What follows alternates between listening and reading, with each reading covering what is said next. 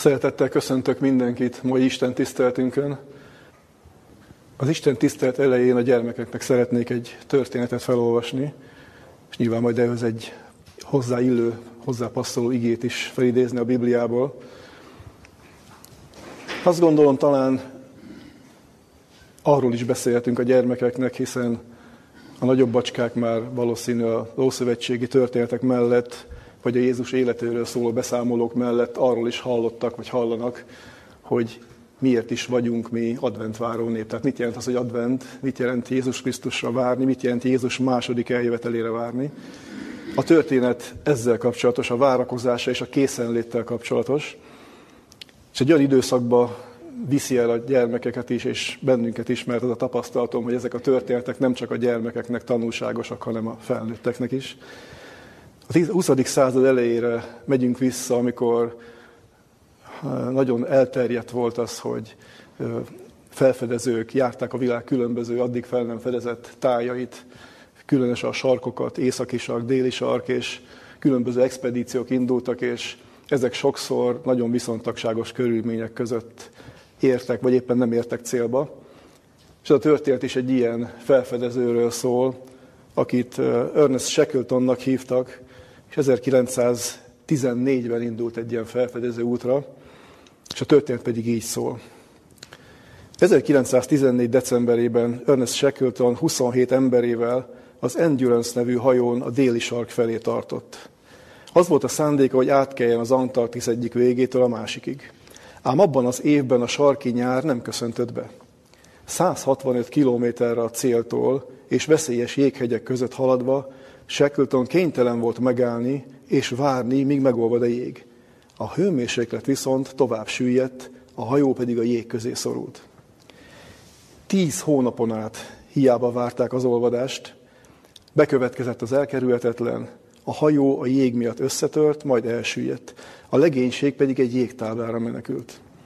A 28 személy igen kevés tartalékkal elindult. Egyszer mentőcsónakukat maguk után húzva, máskor a viharos óceánon evezve a halál minden félelmét átélték. Négy és fél hónap hányattatás után a csapat partra szállt az Elefánt-szigeten. A hely sziklás és kietlen volt. Minden hajóúttól távol, és a 160 km per órás szélben nem volt túl élvezetes a tartózkodás. A kimerült férfiak a további ottmaradás lehetőségét úgy élték meg, hogy a halált jelenti mindannyiuk számára. Ezért Shackleton eltökélte, hogy megpróbálja véghez vinni a lehetetlent. 1916 áprilisában öt önkéntesre egy evezős csónakban útnak indult a nyílt óceánon 1280 kilométer megtételére. Dél-Georgia szigetére kellett volna eljutniuk, ahol reményeik szerint segítséget kapnak majd. Három hétig élet és halál között vergődtek, csónakjuk számtalanszor már-már elsüllyedt. Frank a kormányos tapasztaltságának köszönhetően a hat felfedezőnek sikerült Dél-Georgia sziget közelébe jutnia. Az orkán azonban egy teljes napig feltartóztatta őket, majd 1916. május 19-én sikerült partra szállniuk. De csalódottságukra a sziget rossz oldalára jutottak. A szél és az áramlatok miatt lehetetlen volt megkerülniük a szigetet, nem volt tehát más választásuk, mint hogy gyalogosan megtegyék az utat a sziget hegytömbjén keresztül. Ez azonban még inkább lehetetlennek tűnt. Az útvonal viszontagságos volt, a hegygerincet szakadékok és gletszer szabdalta. Soha senki nem kelt még át azon a tájon. Kiéhezett és elhagyott bajtársaikra gondolva, Shackleton újból nekilendült. Két bátor társával együtt elindult az elképzelhetetlen veszélyekkel és viharos széllel dacolva. 36 órán át megállás nélkül kúztak és másztak a sziklacsúcsok között. Főnök, sugja egyszer csak Frank, az az érzésem, hogy valaki követ minket. Valóban. Valahányszor már-már lezuhantak, egy láthatatlan kéz visszatartotta őket. Emberfeletti kitartással, csoda folytán sikerült átkelniük a hegyláncolaton, és a bálnavadász hajó kikötőbe érve Seköltön tervet készített az Elefánt szigeten maradt bajtársak megmentésére. Bálnavadász hajóval közelítették meg őket, és háromszor próbáltak meg partot érni, de mindannyiszor jéghegyek álltak előttük, ezek állták el útjukat. Végső megoldásként Seköltön a csílei kormány segítségét kérte, amely megmentésükre elküldte a Jelhó nevű hajót. Amikor elindultak a sziget felé, a jéghegyek megmagyarázhatatlan módon utat nyitottak előttük. 1916. augusztus 30-án eléjük tárult az Elefánt-sziget körvonala. A mostoha körülmények miatt haladéktalanul vissza kellett térniük, különben a szigeten maradnak. Shackleton izgatottan az ajkába rapott, vajon élet, életben találja? És ha igen, lesz elegendő ideje összegyűjteni őket? Legnagyobb meglepetésére a parton ott állt a 22 ember hátizsákkal felszerelve. Csak arra a pillanatra vártak, amikor átugorhattak a hajóra, és néhány percen belül a hajó megfordult, és átjutott a folyosón, amely ezután összezárult a hajó mögött. Húsz hónapig tartó gyötrelem, hányattatás, éjség és csüggesztő körülmények után mind a 28-an megmenekültek. Miután örömükben megölelték egymást, Shackleton első dolga volt, hogy megkérdezze hadnagyától, mondd csak, honnan tudtátok, hogy éppen ma, éppen ezen a, ezen a, ebben az órában jövök értetek? A hadnagy így válaszolt. Uram, négy hónapja minden nap ugyanazt a parancsot osztom a fiúknak. Szedjétek össze podgyászaitokat, vegyétek a hátizsákot és nyomás a partra. Legyetek készen. Lehet, hogy a parancsnok éppen ma érkezik, hogy megmentsen minket. Mi a tanulsága ennek a történetnek? Ugye egy igét is szeretnék ehhez olvasni. Jézus Krisztus maga lát el bennünket ilyen tanácssal. Ugye a Máté Evangélium 24. fejezet 44. verse ugyanezt a gondolatot tárja elénk. Jézus így szól, azért legyetek készen ti is, mert amely órában nem gondoljátok, abban jő el az embernek fia. Köszönöm szépen a gyermekek és a felnőttek figyelmét is. És rátérnénk mai közös gondolkodásunk alapigéjére, ezt pedig Sofóniás proféta könyve második fejezetéből szeretném, ha elolvasnánk. Tehát Sofóniás könyvének második fejezeténél nyissuk meg a Szentírást.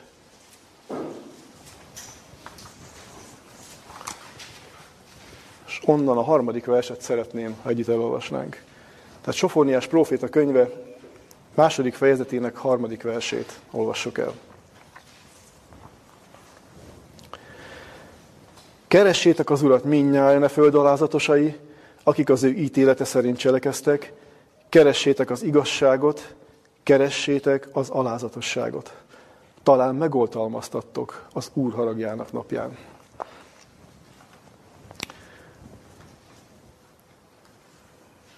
Sofóniás írása egy nagyon rövid írás, az egész könyv mindösszesen két oldal a Bibliánkban. Mindazáltal nagyon komoly tanulságokat hordoz magában. Az alapgondolata hogy ennek az igének, amit most itt együtt elolvastunk, az, az a felhívás, az a felszólítás, hogy keressétek az Urat. Ugye, és keressétek az Urat, keressétek az igazságot, az alázatosságot. Tehát egy felszólítás hangzik el minden egyes ember számára, és azon gondolkoztam, hogy mit teszi ezt a felszólítást igazán aktuálissá mindannyiunk számára most, hiszen annyi felszólítást, annyi hasonlót olvashatunk a Szentírásban, akár Ószövetségben, akár a Zsoltárok könyvében, akár Jézus részéről, ugye hegyi beszédben is elhangzanak hasonló gondolatok, keressétek először az Isten országát. Tehát mi az a keresés, vagy miért lehet aktuális az a keresés most itt mindannyiunk számára? Ahhoz, hogy ezt megértsük, ahhoz, hogy ennek az összefüggéseit a Biblia megláthathassa velünk, meg kell majd néznünk azt a kort, amelyben az írás született, amelyben ez a felhívás, és nem csak a felhívás, hanem az egész profétai könyv született, meg kell vizsgálnunk majd azokat az állapotokat, amelyek között ez a felszólítás született, és azt az általános gondolkodást is, ami nyugodtan kimondhatom, hogy nem csak abban az időszakban volt általános gondolkodás.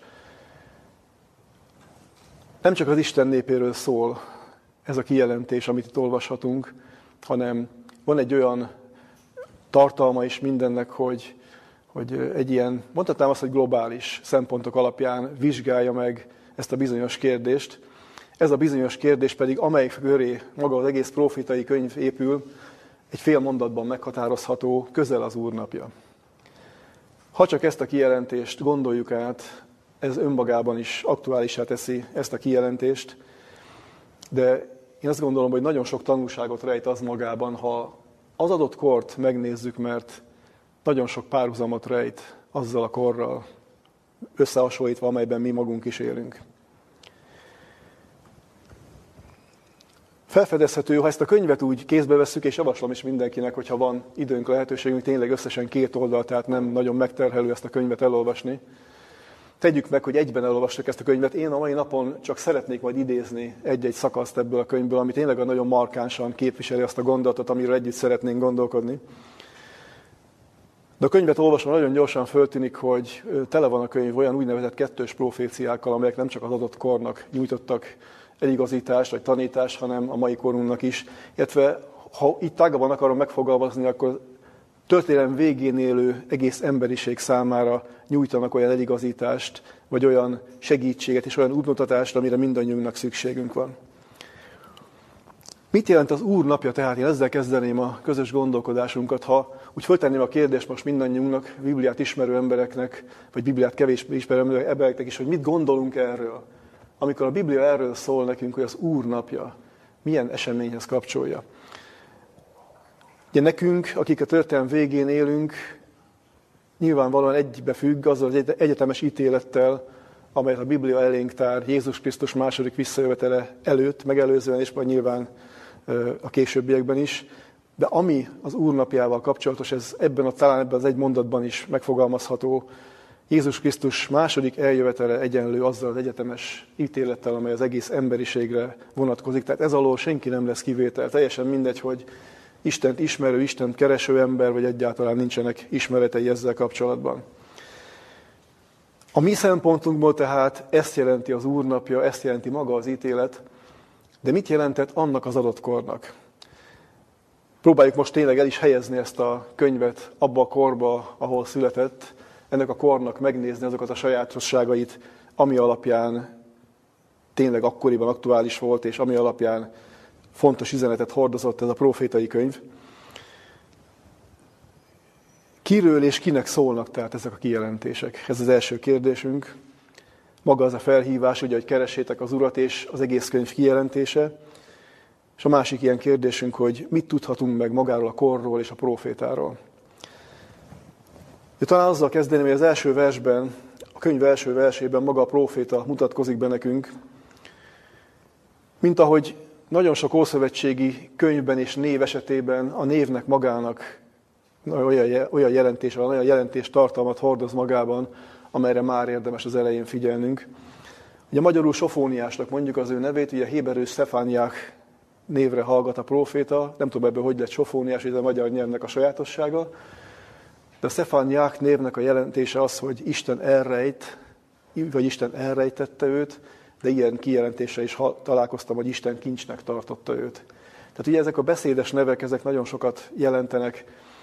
Ebben az adott korban viszont különös jelentősége volt annak, ha valaki ilyen nevet kapott, főleg profétaként. Mielől kellett Sofóniást elrejteni, mielől kellett Sofóniást megmenteni. Ugyanebben a versben a proféta a saját családfájáról, így mondjam, a családfájáról nyilatkozik, és ami érdekesség, és megfigyelhetjük talán a többi profétai könyvben is, hogy általában a profét, amikor bemutatkozik, elmondja a legelső felmenőjét, vagy az édesapját, vagy valami olyan felmenőjét, aki, akivel be lehet őt azonosítani jó esetben, van, akiről igazából még ennyit sem tudunk. Itt viszont azzal találkozunk, hogy a proféta négy generációra visszamenőleg vezeti vissza az ő családfáját, aminek a kutatók szerint megvan a maga jelentősége, és találkozhatunk itt egy ismerős névvel is, ugye Ezékiás nevével. És ugye ebben azért, és nagyon sokan egyetértenek, vannak, akik vitatkoznak ezzel, hogy lehetette valóban ez az Ezékiás, az az Ezékiás, akiről a Biblia szól. Ugye lehetette magyarul Ezékiás király ükunokája, Safóniás próféta. Én azzal a gondolattal azonosulok, hogy igen, lehetett, mert ugye itt azért vitatják ezt sokan, mert itt kb. 70-80 esztendőről van szó, itt a négy generáció levezetése során, és ugye itt nagyon szorosak azok a határok, amik behatárolják, hogy valóban lehetette egyáltalán, fizikailag lehetette ez a dolog. De én vettem a fáradtságot, utána számolgattam, egy picit lehet. Tehát elméletileg lehet az, hogy valóban Ezékiás király volt, a proféta, ők nagyapja. Nyilván nem azon a vonalon ment ő is, ahonnan aztán a királyi vonal volt, mert ugye tudjuk, hogy Ezékiás után Manassé lett az ő, a fűje lett az ő, a király. De ritkaság egyébként proféták között, és őt ez is különlegesé teszi ilyen értelemben, hogy királyi származású proféta volt. Más ilyen profétáról nem is tudunk a Szentírásban. És meghatározza az időt is, az ő működésének az idejét, legalábbis egy adott időszakot megtudhatunk a Bibliánkból, Jósiás királynak, az Amon fiának idejében, ezt írja a proféta. Mit tudhatunk ugye Jósiás koráról? Ha el kell helyeznünk ugye történetileg is ezt a könyvet, ugye Jósiás időszámításunk 5 640-609-ig uralkodott, tehát egy 31 évet időszak volt az ő uralkodásának tartalma. Milyen esemény az, amihez így rögtön tudjuk is kapcsolni a 600-as évek végét, így mondjam. Ugye van egy nagyon híres esemény a megváltás történetből, az időszámításunk előtt 605-ből ugye az első babiloni támadás és az első fogságra vitel. Tehát ez az a nagy esemény, amire ez a könyv fókuszál, ez az a nagy esemény, a babiloni támadás, ami köré az egész könyv felépül, és ami az üzenetet igazából magában hordozza. És amivel érdemes még itt ebben a körben rögtön foglalkoznunk, az az, hogy Jósiásról is érdemes egy néhány szót ejtenünk. Jósiás volt az utolsó reformkirály Júda történetében. Ő volt az, aki után már valóban az ország olyan értelemben vége következett, hogy ugye a háromszori babiloni támadás szépen fokozatosan azt eredményezte, hogy a város az utolsó támadás során elpusztult, a nép nagy részét fogságba vitték, vagy megölték a babiloni támadók. Tehát egy ilyen, mondhatjuk egy is, azt is, hogy egy ilyen ítéletszerű esemény bekövetkezése előtt működik a próféta, és ebben a korban hangzanak el ezek a kijelentések. Hogy mennyire jelentő, nagy jelentőséggel bírt ez az Isten számára is, hogy minden lehetséges eszközzel figyelmeztesse az ő népét, az is mutatja, hogy ebben a korban, tehát a 600-as évek vége felé, egy időben Júda országában négy próféta is működött. Hát ugye Sofóniásról most olvastunk, és őt is majd elhelyezzük azért bizonyos időre, hogy tudjuk, hogy ebben a 31 néhány éves időszakban is ő nagyjából mikor működött. De ebben az időben kezdte meg a működését Jeremiás próféta, Habakuk próféta, egy kicsivel később, és Náhum próféta is ebben az időben működött. Tehát az események súlyát mutatja az, hogy maga az Isten is úgy gondolta, hogy itt nem elég egyetlen embernek a bizonyságtétele, kell négy, legalább négy olyan ember, aki itt a megtérésre való hívást és az Istenhez való visszafordulás hívását közvetíti. Tehát ez egy igazán vészterhes korszak volt Júda országának életében. Nagyon nagy, sokban hasonlít ahhoz az időszakhoz, ami száz évvel azelőtt Izrael országának életében következett be. Ugye azért is tanulságos ez a történet, mert megelőzte egy nagyon sok mindenben hasonló történet körülbelül száz évvel. Tehát ha azt mondjuk, hogy ugye Jósiási korban is van egy olyan dokumentálható esemény, ami időszámításunk előtt 622-re tehető, amikor majd a reformok során, az elindított reformok során megtalálják ezt a bizonyos törvénytekercset. Ez is egy nagyon hangsúlyos dolog, hogy közel 70 év telik el úgy, hogy a törvényt az Isten országában nem veszik elő, és nem tudják, hogy merre van. 70 esztendő után találják meg a törvényt, időszámításunkat 622-ben, de pontosan száz évvel ezelőtt volt egy olyan esemény, ami szinte minden mozzanatában hasonlított arra az időszakra, amiben ez a nép élt akkor.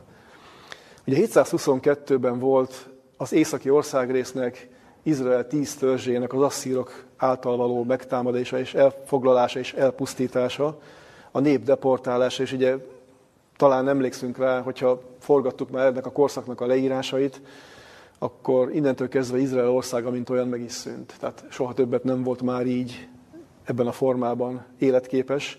Betelepítettek mindenféle népet, de abban a formában már soha nem jött létre. Tehát száz év ezelőtt történik meg ez az esemény, világosan látta mindenki, aki abban a korban élt, látták ennek a következményeit, és a történelem mégis ismétli önmagát Júda esetében is. Tehát nem telik el száz év, és ugyanazok az állapotok kerülnek elő, ugyanazok az állapotok lesznek jellemzőek a déli országrészre és a maradék két törzsre, és mint ami az északi részre. És az Isten minden lehetséges eszközt megtesz annak érdekében, és biztosít annak érdekében, hogy az emberek, a nép nagy része azért rá tudjon találni Istenre. Ami még nekem rendkívül érdekes volt ennek a korszaknak a tanulmányozása során, nem tudom, ki hogy van azzal a kérdéssel, hogy amikor királyokról, profétákról beszélünk, akkor általában ilyen éltesebb korú, idősebb, tapasztaltabb emberekre gondolunk, de rendkívüli ebben a korszakban, hogy maga a király, Jósiás király, amikor a reformokat elindítja, mindössze 20 esztendős. Tehát egy igen fiatal emberről van szó. Amikor ez a bizonyos tekercs megtalálása történik, még mindig csak 26 esztendős a király, tehát egy igazán fiatal emberről van szó. És a proféták is mind sorba. Tehát Jeremiás ugye 627-ben kezdi meg a szolgáltát, és ő maga jelenti ki ugye a fejezet, első fejezetben, hogy ő nagyon igen-igen ifjú ember, tehát ő is fiatalon kezdte ezt a szolgálatot.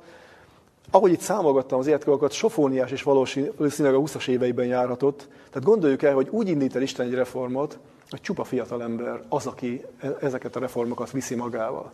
Tehát önmagában is egy, egy döbbenetes dolog. Aztán Sofóniás működéséről túl sokat nem tudunk később, hogy ő meddig működött és hogyan.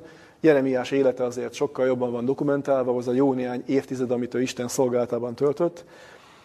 De megdöbbentő dolog. Tehát ez valahol nekem egy picit profétikus kijelentés is, hogy az Isten, ha arról van szó, akkor nagyon könnyen és, és, és nagyon szeretettel alkalmaz fiatal embereket az ő művében. Tehát nem kell arra gondolnunk, hogy ha valaki fiatalon kezdi a szolgálatot, nem tehet az Istenért nagy és csodálatos dolgokat, vagy nem tehet által az Isten nagy és csodálatos dolgokat.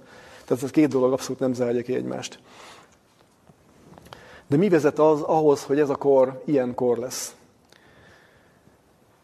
Ugye említettem 722-t, mint dátumot, ugye ugrunk egy nagyot, ugye déli országrészben Ezékiás király, a, akkori kornak a, reform királya meghal, egy időszámításunkat 695-ben, tehát a mostani események 5, több mint 70 évvel, az ő fia Manassé kezdi meg az uralkodást, és nagyon hosszú ideig uralkodik Júda országában, és nagyon gonosz módon uralkodik. Tehát a Bibliánk nagyon világosan bizonyságot tesz, hogy, hogy talán nem is volt hozzá hasonló olyan király, aki ennyire elfordult volna az Isten követéséről, és ebben mindig benne van az, hogy amikor a király elfordul az Isten követésétől, ez magával hozza legtöbbször azt, hogy a nép nagy része is elfordul az Isten követésétől. Sofóniás könyvében is találkozunk majd az első fejezetben olyan kijelentésekkel, hogy itt nagyon súlyos képet tár elénk a Szentírás, tényleg az ítélet nagyon durva képeivel indul. Ugye maga a második, harmadik vers ezt tárja elénk Sofóniás könyvében, az első fejezetben. Elveszítek, mindent elveszítek a földszínéről, ezt mondja az Úr. Elveszítek embert és barmot, elveszítem az égmadarait és a tengerhalait, és a botránkoztatás eszközeit a hitetlenekkel együtt. Az embert is kiírtam a földszínéről, azt mondja az Úr. Tehát ezek igen-igen megrázó kijelentések. Hogyan jut el az Isten idáig, hogy egy ilyen kijelentést kell tennie? És ugye itt ez a történet indul el Manassé uralkodásával, az 55 éves uralkodásával, amikor, hát ilyeneket olvasunk ebben a szakaszban is, és aztán ha valakinek van kedve, lehetősége utána nézni ezeknek a történeteknek, Királyok második könyvében a 21. fejezettől két-három fejezet foglalkozik ugyanezzel a szakasszal. De a valóságos bálványimádás minden egyes eszköz előkerül ebben az 55 évben. És ugye ne gondoljuk azt, hogy az Istenhez hűséges embereknek olyan könnyű volt ebben a korszakban megállni, mert ilyet is olvasunk, hogy megtöltötte Jeruzsálemet az elejétől a végéig vérrel. És ugye ez is azt jelenti, hogy amikor egy ilyen, ilyen súlyos elhajlás következik be, akkor mindazok, akik ebben nem vesznek részt, akik ezzel nem tudnak azonosulni, nem arról szól egyszerűen a történet, hogy te mást választottál, és akkor éld meg azt, hanem együtt van azzal, hogy igen súlyos üldöztetésnek vannak kitéve mindazok, akik meg akarnak maradni az Isten követése útján. Igazából majd az alapigénk is itt nyer különleges jelentőséget, hogy miért mondja az Isten azt, hogy ugye az alázatosokat szólítja meg, miért nekik mondja azt, hogy keressétek az Urat. És mindjárt erre majd kitérünk, még egy picit alapozzuk még meg történetileg ezt a korszakot. Ugye Manassé uralkodásáról beszéltünk, tényleg a, a csillagjóslástól kezdve, ami még a szelidebb formája a bálványimádásnak, aztán a gyermekáldozatokon keresztül nagyon sokféle terület az, ami teret nyer Júda országában. olyan mértékben, ugye, hogy a templom udvarán építenek különféle bálvány oltárakat, ott áldoznak, ugye majd olvasunk a Sofóniás könyvben is, hogy a háztetőkről az égseregeit imádják, ugye a nap, hold, csillagok imádata. És teszem hozzá azt, hogy Manass élete egyébként ebből a szempontból is rendkívül tanulságos, mert nagyon mélyre kerül, nagyon mélyre vezeti az országot, ő maga azonban az élete végén megtér. Tehát egy, egy rendkívüli jelentőséggel bíró történet ez is, már csak abból a szempontból is, hogy nincs az a mélység, ahonnan az Isten ne tudná az embert kiemelni, ha valóban eljut az igazi alázatra. Manassét 641-ben a fia Amon követi a trónon, ugye, aki majd Jósiásnak lesz az édesapja. Ugyanott folytatja az édesapja, abba hagyja, nem is túl hosszú életű az uralkodása, mindössze két esztendőt uralkodik, aztán ugye, ahogy az erkölcsök fajulnak, őt egyszerűen meggyilkolják, tehát úgy végzi be az életét. És ugye Jósiásról viszont azt olvassuk, hogy nyolc esztendősen lesz király. Tehát az egyik legfiatalabb király ebben a, a, az egész királyság történetében. Egyedül Jóás volt az ugye kicsit korábban, aki ugyanebben a korban talán 6-7 évesen lett király. De Isten őt választja ki, őt tartja erre alkalmasnak, és, és nagyon komolyan azt olvashatjuk a Szentírásban, hogy oda szánja az életét már egészen fiatalon, már 16 esztendősen fellép a bálványimádás ellen, és így eljutunk oda majd, hogy nagyon komoly reformok következnek. Viszont a nagyon komoly reformoknak van egy nagyon komoly hátránya is általában, ami nem is talán hátrány, nem, talán, nem hátrányok nevezhetném talán, hanem egy, egy olyan következmény, hogy nagyon kevesen lesznek azok, vagy nagyon kevesen vannak azok, akik valóban megváltoznak ezeknek a reform törekvéseknek a hatására. Hát nem csak egyszerűen ilyen egyszerű reformokról volt szó, ugye itt éveken, év, majdnem egy évtizedeken keresztül, 11 néhány éven keresztül egy ilyen reform mozgalom indul el, és ez magában foglalja nyilván a bálványok elpusztítását, de ugye ez önmagában nem elég, mert ha valamitől az ember megszabadul, akkor annak a helyébe valaminek állni kell, mert ugye akkor így lesz folyamatos a dolog. Ismerjük az üresen hagyott ház példázatát, ugye nem lehet az, hogy, hogy ne pótoljuk ezt valami nemesebbel, valami jobbal.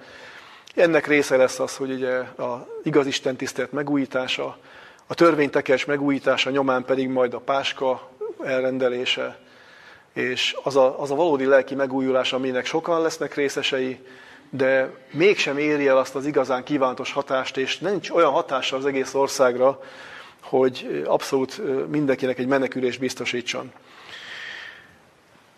És ezért ezen a háttéren érdekesek és megdöbbentőek ezek a kijelentések. Tehát úgy is megfogalmazhatnánk, hogy Isten minden törekvése ellenére, és Isten minden eszköze ellenére, mert a Bibliából egy valamit nagyon világosan tudhatunk és ismerhetünk, hogy az Isten minden egyes eszközt megragad azért, hogy minden egyes embert megmentsen. Az ő oldaláról ez a dolog ugye elintézett dolog, ő mindenkiért mindent megtesz. Az ember válasza viszont legtöbbször sokszor olyan, hogy, hogy az Isten minden próbálkozása ellenére nem tudja az embert megmenteni. És itt különféle csoportokról olvasunk, ugye az első fejezetben, Sofóniás könyvében olvashatjuk azokat, akiket az Isten, így mondhatnám, talán így foglalhatnám össze, hogy akiket az Isten nem tud megmenteni, és miért nem tudja megmenteni. És így nem mennék most bele a részletekbe, pontosan azért, mert ugye nem férnénk bele akkor az időbe, viszont egyetlen versnél szeretnék megállni, hogy az első fejezet hatodik verse, ezt emelném ki így itt az első gondolatként. Három dolgot említ, amiért általában a probléma, amivel általában a probléma lényegét meghatározza. Ugye ezt olvashatjuk, azokat is, tehát ez egy összegzésnek tekinthető, azokat is, akik elfordultak az Úr követésétől, akik nem keresik az Urat, és nem tudakoznak felőle. De három dolog, tehát akik elfordulnak az Úr követésétől, mit jelenti mindez, hogyha le akarjuk fordítani? Ugye azt jelenti, hogy az ember láthatja, érzékelti az Úrnak az útját, láthatja, hogy milyen úton kellene járnia, talán el is indul valameddig ezen az úton, de elfordul erről az útról, és végérvényesen elfordul, ugye itt erről van szó, azt mondja, nem keresik az Urat, és nem tudakoznak felőle. Itt nem egyszerűen arról szól a történet, hogy ismereteket szerezzünk Istenről. A tudakozásnak nem az a lényege, ugye ez maga az ige teszi ezt nekünk világosan, amelyik itt szerepel, mert az itt található igének van egy ilyen jelentése, hogy kér, könyörög, imában fordul az Isten felé. Tehát akik nem érzik szükségét annak, hogy az Isten segítségi hívják, akik, akik megelégszenek egyéb más dolgokkal, vagy megelégszenek azzal, mint hogy olvassuk is, hogy az Istent is keresik, keresik a bálványokat is, aztán hasonló dolgokról olvashatunk, hogy, hogy tehát különféle embercsoportokat tár elénk a Szentírás, hogy ki az, aki egész egyszerűen nem érti meg azokat a sürgető gondolatokat, nem érti meg azt a sürgető hívást az Isten részéről, amivel ő menteni akar. Ne felejtsük el, hogy a reformok beindításától kezdve, ugye 628-tól kezdve 23 esztendő van mindösszesen a babiloni támadásig. Tehát Isten időben figyelmeztet, Isten időben hív. Ugyanezt megtette egyébként Ézsajás próféta, Hósás próféta és Mikeás próféta által Izrael országában is. Tehát ez is azt támasztja alá, hogy akkoriban is három próféta működött és hirdette a megtérés üzenetét. Itt most négy próféta hirdeti ugyanezt, éveken, évtizedeken keresztül. Az emberek nagy többsége pedig egész egyszerűen nem áll szóba ezekkel a kijelentésekkel. Van ennek egy olyan oka is egyébként. Nem egyszerűen csak az emberi megáltalkodottság az oka ennek, hanem, és megint csak egy párhuzamot szeretnék húzni a mai korunkkal, akár Izrael pusztulása esetében, akár Júda pusztulása esetében, milyenek voltak a külső körülmények az adott országban. Akár Izrael országában, akár Júda országában. Ugye tanulságos az, hogy mind a két időszakban egy viszonylagos stabilitás volt jellemző, akár gazdaságilag, akár politikailag. Tehát egy, egy békességet, vagy biztonságot, vagy látszólagos biztonságot sugárzó időszak volt mind a két időben, viszont az erkölcsi állapotok olyan mértékben torzultak el, hogy egész egyszerűen egy idő után már ez tűrhetetlen volt. De az embert nagyon könnyen megtéveszti az, hogy viszonylagos békesség és nyugalom van, vagy nincsenek olyan azonnali körülmények, ami az embert változás, vagy más vagy át, dolgok átgondolására késztetni. És ez is egy nagyon jó megfogható emberi tulajdonság, hogy amikor az embert nem kényszerítik a külső körülmények, nagyon ritkán fordul szembe a saját problémáival, a saját életének vagy a saját jellemének a problémáival. Nagyon nehezen veszi észre az ember ezeket a problémákat. Isten azonban világosan látja ezeket, és világosan látja a következményeket is. És még egyszer hangsúlyozom, Isten mindig időben szól, időben jelez. Izrael országa is kapott legalább 20 évet abban az időben, Júda országa szintén, de az Isten világosá tette, hogy ennek a dolognak a következménye, ennek az erkölcsi állapotnak a következménye csak egyetlen dolog lehet, az, hogy az Isten nem tudja az ő oltalmát tovább fenntartani, mert olyan mértékben harapózik el a bűn, hogy egész egyszerűen nem tudja az Isten ezeket fenntartani.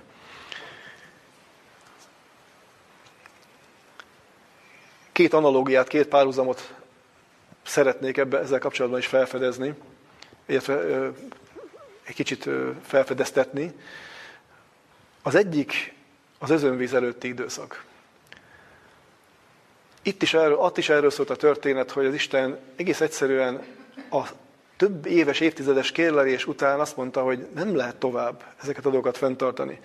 És ugye a, a mi időszakunk, ugye az előttünk álló történelmi időszak a Biblia kijelentései szerint is hasonló erkölcsi állapotot hordoz majd magában, ami, ha jól körülnézünk, hogy ezek a dolgok már azért bőven elkezdődtek, és lehet arra számítani, hogy ezek az erkölcsi állapotok csak a rosszabb irányba haladnak, csak a rosszabb irányba indulnak el. Tehát nyilván vannak emberi várakozások, amelyek emberi módon közelítik meg ezeket az eseményeket, békekorszakot jövendőlnek, biztonságot, ugye tudjuk a, a aktuális kijelentéseket is, ugye a világban számos helyen hallunk ilyet. Isten viszont elénk tárja azt, hogy, hogy az emberek nem szabad ezeknek a kijelentéseknek egyáltalán semmilyen teret adni és erre építeni. Nekünk azzal érdemes szóbálnunk, hogy ezeknek az erkölcsi állapotoknak egyenes következményei vannak, és Isten időben szól mindannyiunk számára. Ugye itt különféle emberi várakozásokkal találkozunk majd a fejezet többi részében is, és aztán rátér majd ugye a második fejezetben a próféta azokat szólítja meg, akik egyrészt ugye Jeruzsálem lakóit szólítja meg, Jeruzsálem által pedig az akkori ország lakóit, de megszólítja azokat, akik, akiknek nem közömbös mindez, akik nem tétlenül, vagy nem egy ilyen hamis biztonságban ingatva magukat élik meg a hétköznapokat. Ez sem volt egyébként mentes a néptől.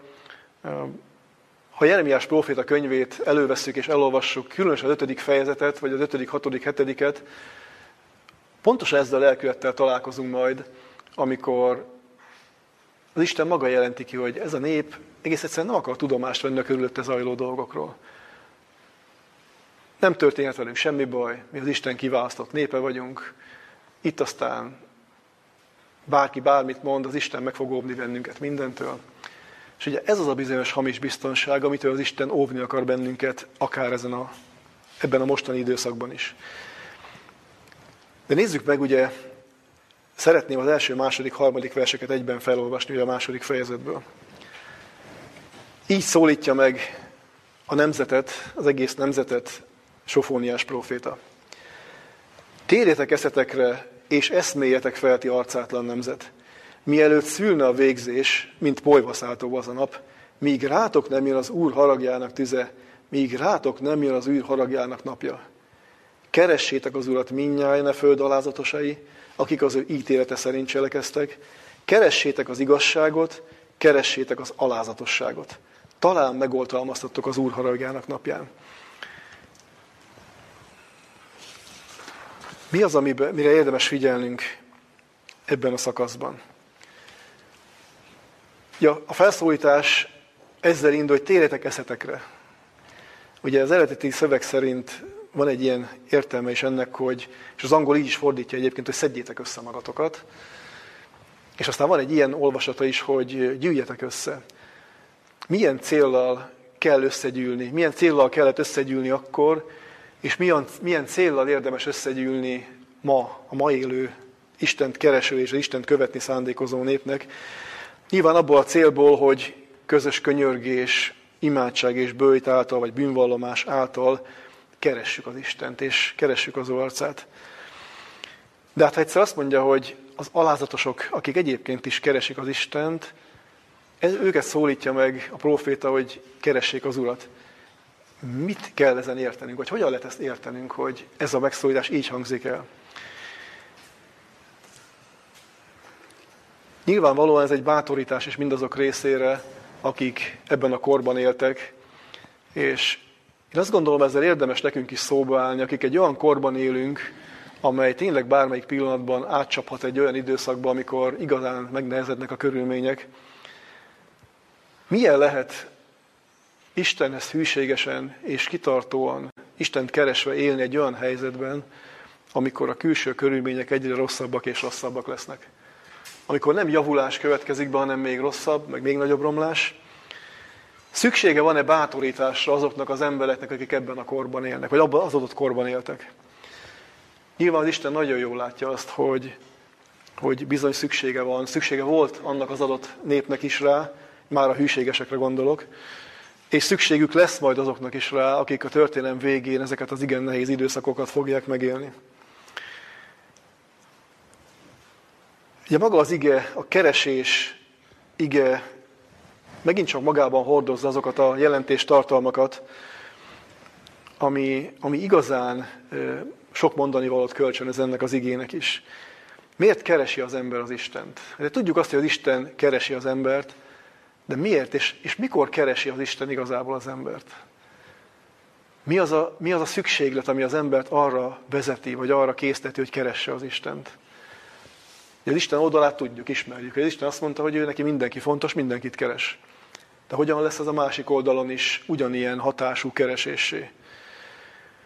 Nyilván azért, és ebben segítenek sokszor a körülmények is, hogy, hogy amikor egy olyan helyzet áll elő, akár egy olyan erkölcsi állapot, mint abban az időben Júda országában, vagy ami felé, ugye a mikorunk is közelít, amikor nem igazán lesz könnyű az embernek egyáltalán olyan társakat találni, akikkel értelmes módon tud, értelmes és Istent kereső módon tud kommunikálni.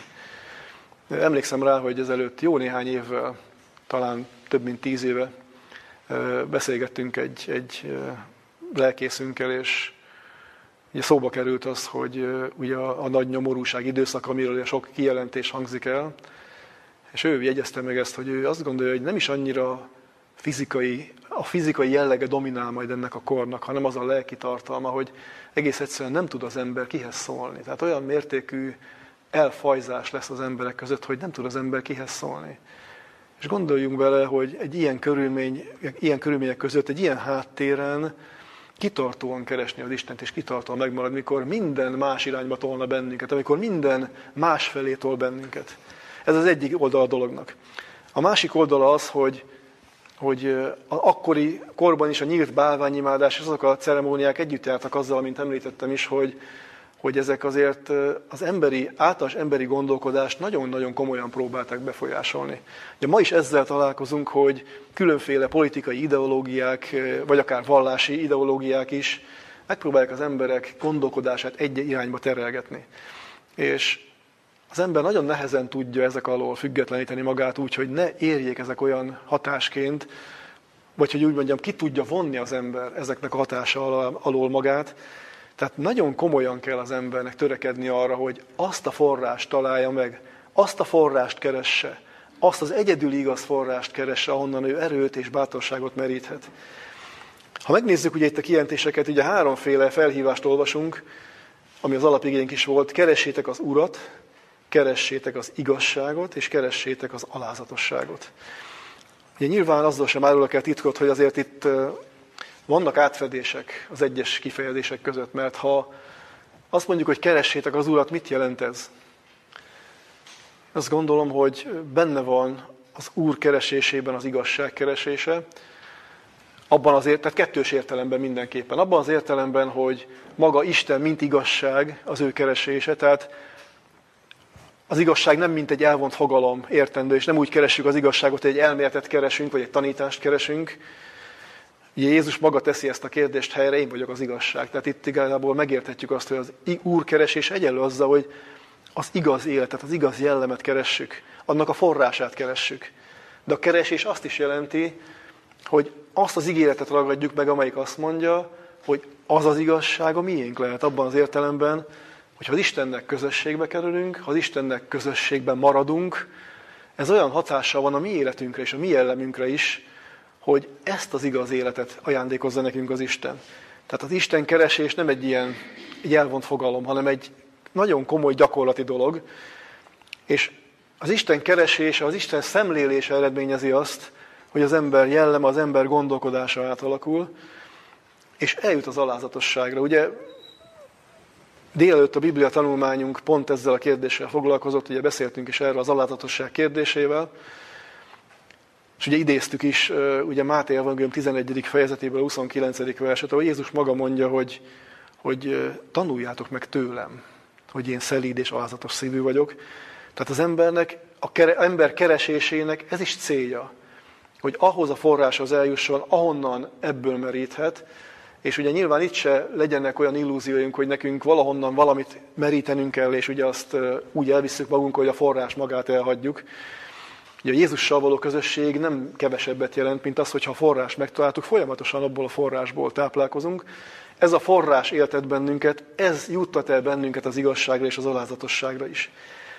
És aztán van itt egy nagyon furcsának tűnő szó, amikor hát mindenre számítana az ember, ugye csak arra nem, hogy egy, egy ilyen ígéret után egy ilyenbe fut bele, hogy talán megoltalmaztattok, ugye? Mit kezdjünk ezzel a kijelentéssel? Hogy keresi az ember az igazságot, az alázatosságot, az Istent, és azt mondja, hogy talán. Akkor melyik oldalról bizonytalan ez a kijelentés most? Az Isten oldaláról vannak bizonytalansági tényezők, vagy az emberi oldalról? Mert ha ezt így átgondoljuk, akkor megértjük ennek a kifejezésnek a lényegét. Az Istennél ebben a kérdésben nincs bizonytalanság. Ő azt mondta, hogy mindenkit meg tud menteni, aki összeköti az életét ő vele.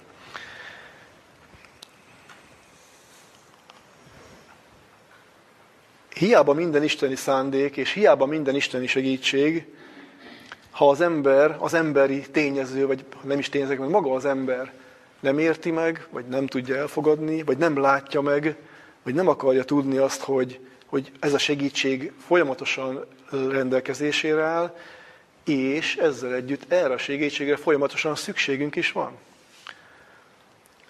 Ez a bizonytalansági dolog mindig abból fakad, hogy az ember megérti-e azt a bizonyos dolgot, hogy, hogy amire sokszor hivatkozunk is, hogy az Istennel együtt járni, ugye? Hányszor említettük már ezt, és ugye az ember is képzeli ezt úgy magának, és az a kérdés csupán, hogy, hogy valóban ennyire komolyan vesszük el, hogy nekünk minden egyes lépésünknél, ahogyan járunk, a járás azt jelenti, hogy egyik lábunk a másik után, egyik lépés a másik után, ennyire komolyan tudjuk-e venni, hogy az Isten mindent meg tud nekünk adni. De ehhez a mi életünket ilyen mértékben kell összekötni vele. Lépésről lépésre kell az Istennel együtt járnunk. Lépésről lépésre kell az Istennel együtt haladnunk. Említettem már, és ezt semmiképpen nem szabad elhanyagolnunk. Egyre több hatás ér bennünket, ugye? Én emlékszem rá, amikor mi voltunk gyermekek, igen, igen, régen volt már, de közel, töredéke ilyen hatás nem ért bennünket, se tévéből, se internetről, se onnan, se onnan. Tehát volt bizonyos hatás nyilván, mi is kaptunk ideológiai nevelést, stb. stb. De én azt gondolom, hogy olyan korban élünk, és ugye megint csak Máté Evangélium 24. fejezetét vehetnénk elő, amikor Jézus arra hivatkozik rögtön az elején, hogy vigyázzatok, hogy valaki el ne hitessen benneteket. Ha valaki azt gondolja, hogy mentes ezektől a dolgoktól, én is azt gondolom, hogy akkor nagyon vigyáznunk kell. Tehát én azt gondolom, hogy ha, ha, ha Jézus maga mondja azt mindannyiunk számára, hogy olyan mértékű lesz a, a, a látszat és a csalás, hogy ha lehet, még a választottakat is elhiheti, elhiteti. És ugye itt találunk párhuzamot a talán, és a kijelentés között, hogy ha lehet, még a választottakat is elhiteti. Nagyon oda kell figyelni az embernek az Istenre. Nagyon-nagyon komolyan kell ezt vennünk. Mert a talán erről szól. Hogy nekünk nagyon kitartóan és nagyon komolyan kell keresni az Isten. Valahol én azt gondolom, nyilván senkinek az életét nem látom, és senkinek a gondolataiban nem ö, tudok ilyen értelemben ö, benne lenni, de valahol sokszor mi is közel állunk ahhoz az állapothoz, amikor, amikor úgy tudjuk is, meg nem is ezeket a dolgokat. Tehát, hogy, hogy nincs meg az a kellő súlya ezeknek a kijelentéseknek, nincs meg az a kellő tartalma a mi életünkben, vagy, vagy, vagy felhívó ereje, ami tényleg az embert ezekre az elhatározásokra vezetné. Isten azonban mindent elkövet, tehát az ő részére ez egészen biztos. Isten mindent elkövet azért, hogy aki csak megmenthető, megmenthető legyen. Ezt nyilván azzal is elénk tárja az Isten, hogy megmagyarázza és elénk tárja azokat a folyamatokat, ami majd előttünk kell, hogy ezekre számítsunk, ne érjen bennünket váratlanul. De a, a döntés mindenképpen fontos a mi részünkről is, hogy érzékeljük-e annak a súlyát, hogy ilyen mértékben van szükségünk az Istennel való kapcsolatra. Itt nyer igazából, itt kap súlyt ez a bizonyos felhívás, hogy keressétek az Urat.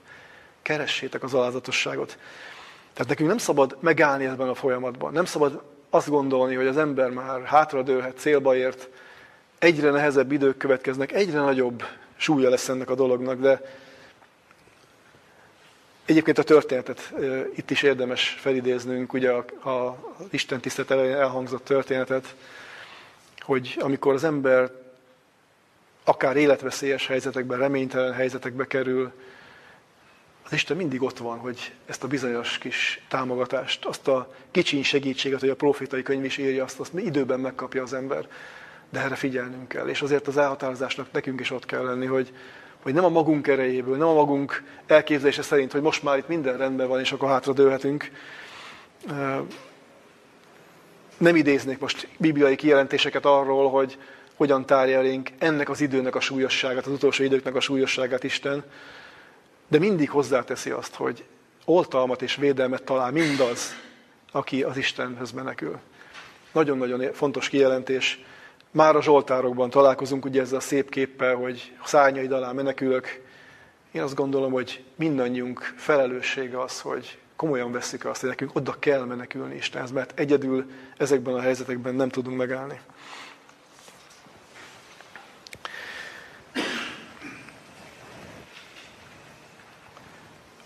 Sofóniás könyvének a szerkezetében felfedezhetünk egy olyan rendszert, hogy először ugye foglalkozik, amiről beszéltünk is már az első fejezetben, ugye az egyetemes ítélet kérdésével, azután rátér ugye az akkori Isten népének a helyzetére, Júda és Jeruzsálem helyzetére, és itt a második fejezetben ad majd egy kicsit kitekintést, kicsit szélesíti ezt a kört, és így beszél majd az Izrael országa és a Juda országa körül élő népek megbüntetéséről, vagy megítéléséről. És így ezen a ponton vált át a gondolatmenet abba, hogy, hogy nekünk azzal is érdemes foglalkozni, és emberek figyelmét is felhívni arra, hogy az ítélet nem kifejezetten csak az Isten népére vonatkozik, sőt, kifejezetten nem csak az Isten népére vonatkozik. Elsődlegesen igen. Mert ugye erről is van határozott kijelentésünk, hogy, hogy az Isten házán kezdődik el az ítélet, de itt ugye, amikor említ négy különböző területet, ugye, ha elolvassuk majd a könyvet, ugye beszél keleti, nyugati, déli és északi szomszédokról, ugye ennek megvan a maga jelképes jelentősége az, hogy egy globális dologról beszél. Tehát nincs olyan rész, ami kimaradna.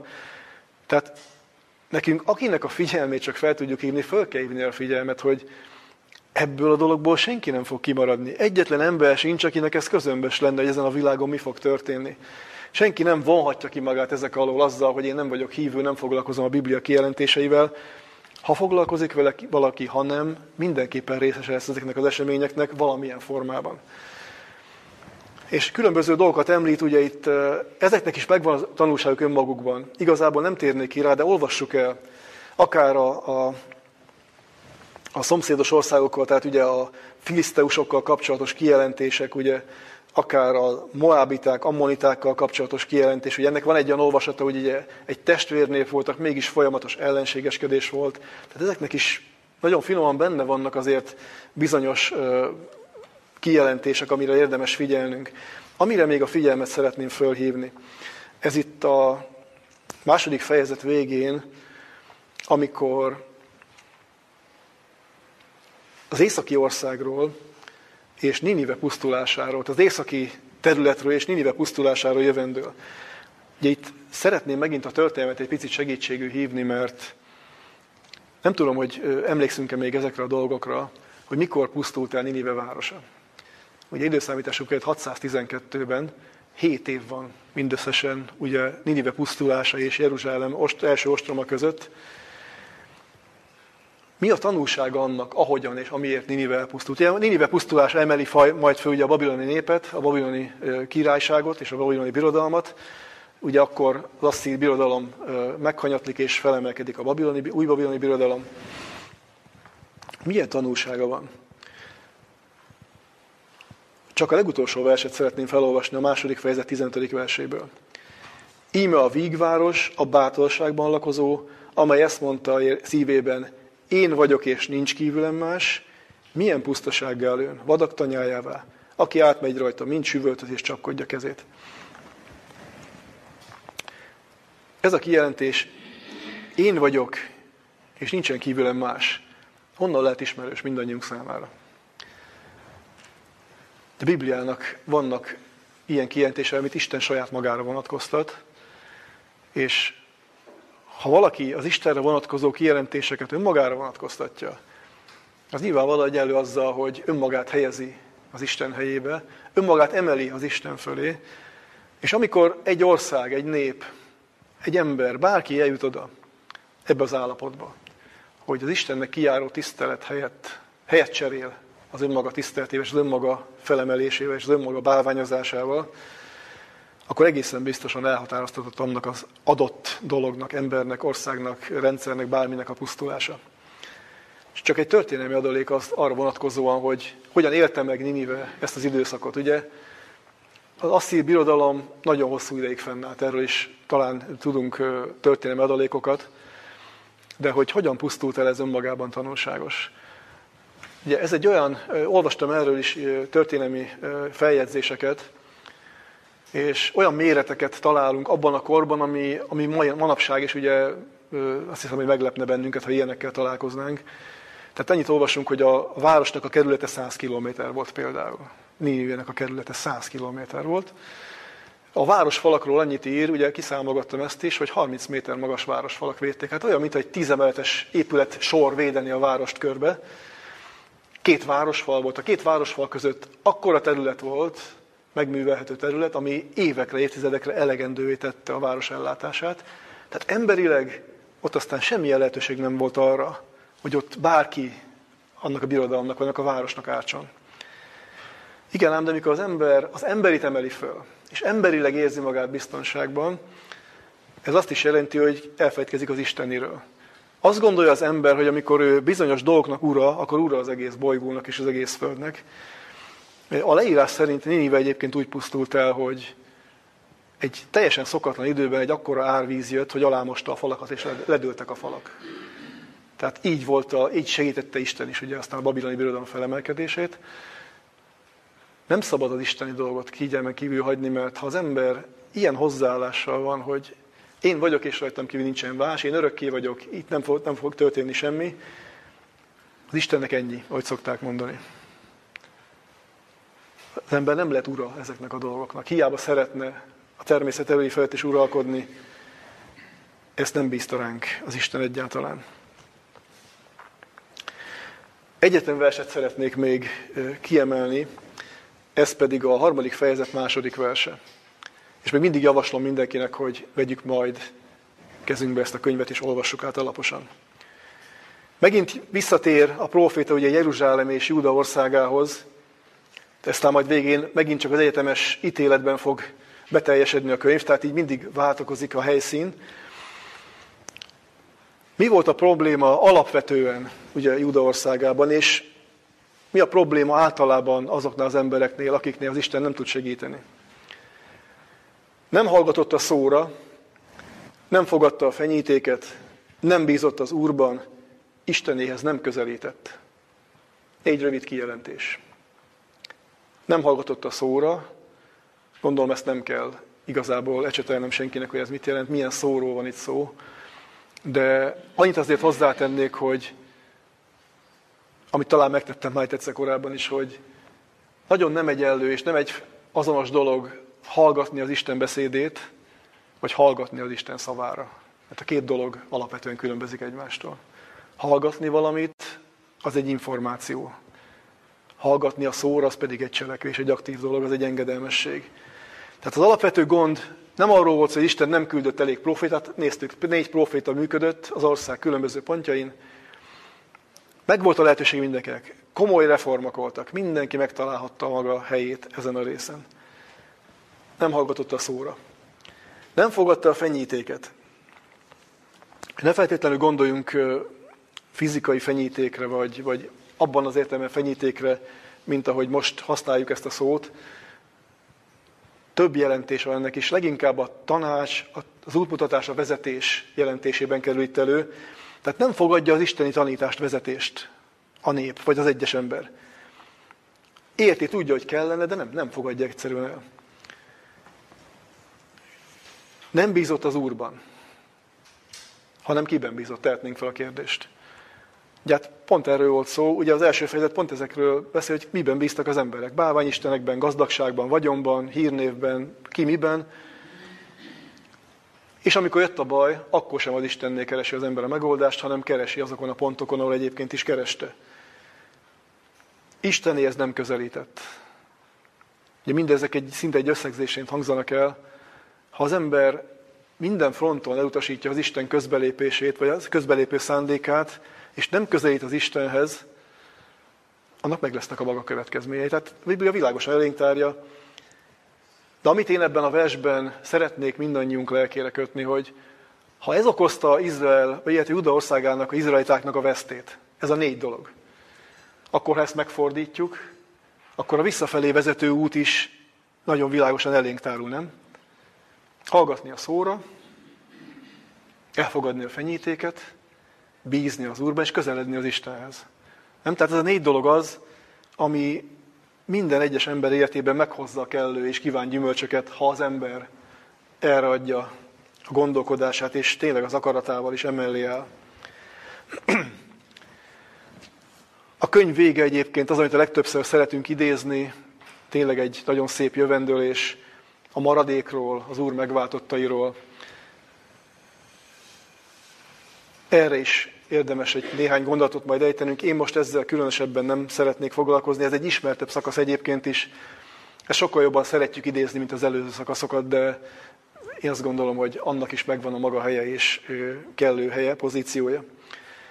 De csodálatos, hogy az Isten ezeket megígéri, hogy az Isten azt mondja, én ezeket megcselekszem, betöltöm. És ugye ez már az egyetemes ítélet elhangzását követő időszak, az a bizonyos ezer éves békekorszak, amiről a Biblia több helyen beszél nekünk. Talán még a keresésről kapcsolatban szeretnék annyit megjegyezni, hogy az elvesztés és a keresés nagyon jól tudjuk, ha csak egész egyszerűen valamit elveszítünk, és hogy milyen elszántsággal kell az embernek sokszor keresni, hogy megtalálja. Ugye számtalan szép és kedves példa van a Bibliában is ezzel kapcsolatban. Talán zárásként idézném azt a történetet, amikor a 12 éves Jézust elveszítik a szülei Jeruzsálemben. Ott van egy ilyen megjegyzés, ugye Jézus Érte című könyvünkben, hogy ugye nyilván ez már egy általános értékelés, nem magát a történetet értékeli. Ezt mondja Ellen hogy ha egyetlen napra elveszítjük Jézust, az ővele való közösséget, sokszor nekünk is napokon át kell keresni, mire ismét megtaláljuk. Tehát, hogy mennyire hangsúlyt kap ez, és aztán Jézusnál is ugye majd felnőtt korában a, a különböző kijelentésekben komoly hangsúlyt kap az, hogy keressétek az Isten országát. És, és az a keresés ne egy időszakos keresés legyen, hanem egy folyamatos, egy, egy mindenre kiterjedő, egy, egy tényleg egy olyan igény a mi részünkről, ami egy életfontosságú igény, mert az is. És én kívánom mindannyiunk számára, életére, hogy, hogy tanuljunk ezekből a dolgokból, mert a történelem is, és kifejezetten az Izrael népének, Isten népének a története is nagyon-nagyon sok tanulságot hordoz magában, nagyon sok párhuzam fedezhető fel. Az előttünk álló kor sem lesz másmilyen, mint amit itt olvashattunk. Érdemes most elhatározni, hogy így készülünk ezekre mi is. Figyelünk arra, amit az Isten közölni akar, figyelünk arra, amit az Isten a szívünkre akar helyezni, és, és bízunk abban, hogy amit ő megígért, azt be is fogja teljesíteni mindannyiunk életében. Adja meg ezt nekünk a Jóisten mindannyiunknak az ő kegyelméből. Ámen. Imádkozzunk együtt. Mennyei atyánk, áldott Istenünk! Köszönjük azokat a kijelentéseket, amelyeket elénk társz a te határtalan szeretetedről, arról a csodálatos megmentő szándékról, amelyel mindenkor, minden népéhez viszonyulsz. Istenünk, te magad vagy, a megmentő szeretet. És olyan szomorúba belegondolni, hogy voltak, vannak és lesznek olyanok, akik ezt még nem úgy értik, nem fogadják el, és talán mi magunk is ezek közé az emberek közé tartozunk, de bízunk abban, Istenünk, hogy Te segítségünkre jössz, ha mi felfedezzük ezt a szükséget, ha mi megértjük azt, hogy ki is vagy Te nekünk igazából, miért kell a miértünket, és miért jó dolog összekötni a miértünket veled, akkor számíthatunk azokra az ígéretekre, amelyek mindenkor, minden népének köztük nekünk is adattak. Segíts Istenünk felkészíteni bennünket az előttünk álló időszakra is, és add meg azt is, hogy, hogy ha találkozunk olyanokkal, akik nem értik, nem érzékelik, talán közömbösek ezekkel kapcsolatban, hogy megláttassuk velük, hogy milyen komoly korban élünk. És ahogy megfogalmazta valaki, nem azért jössz elénk az ítélet és a ítélet képeivel és félelemkeltő képekkel, hogy elcsüggedjünk, vagy reményünket vesszük, hanem azért, hogy mindent feladjunk azért az egy dologért, hogy a te veled való közösséget megnyerhessük. Segíts bennünket ebben a küzdelemben nap, mint nap, de mondhatnánk úgy is, hogy lépésről lépésre. Add meg a te veled való közösség örömét és minden áldását nekünk. Köszönjük, hogy mindezt Jézus Krisztus nevében kérhettük. Ámen. Úr.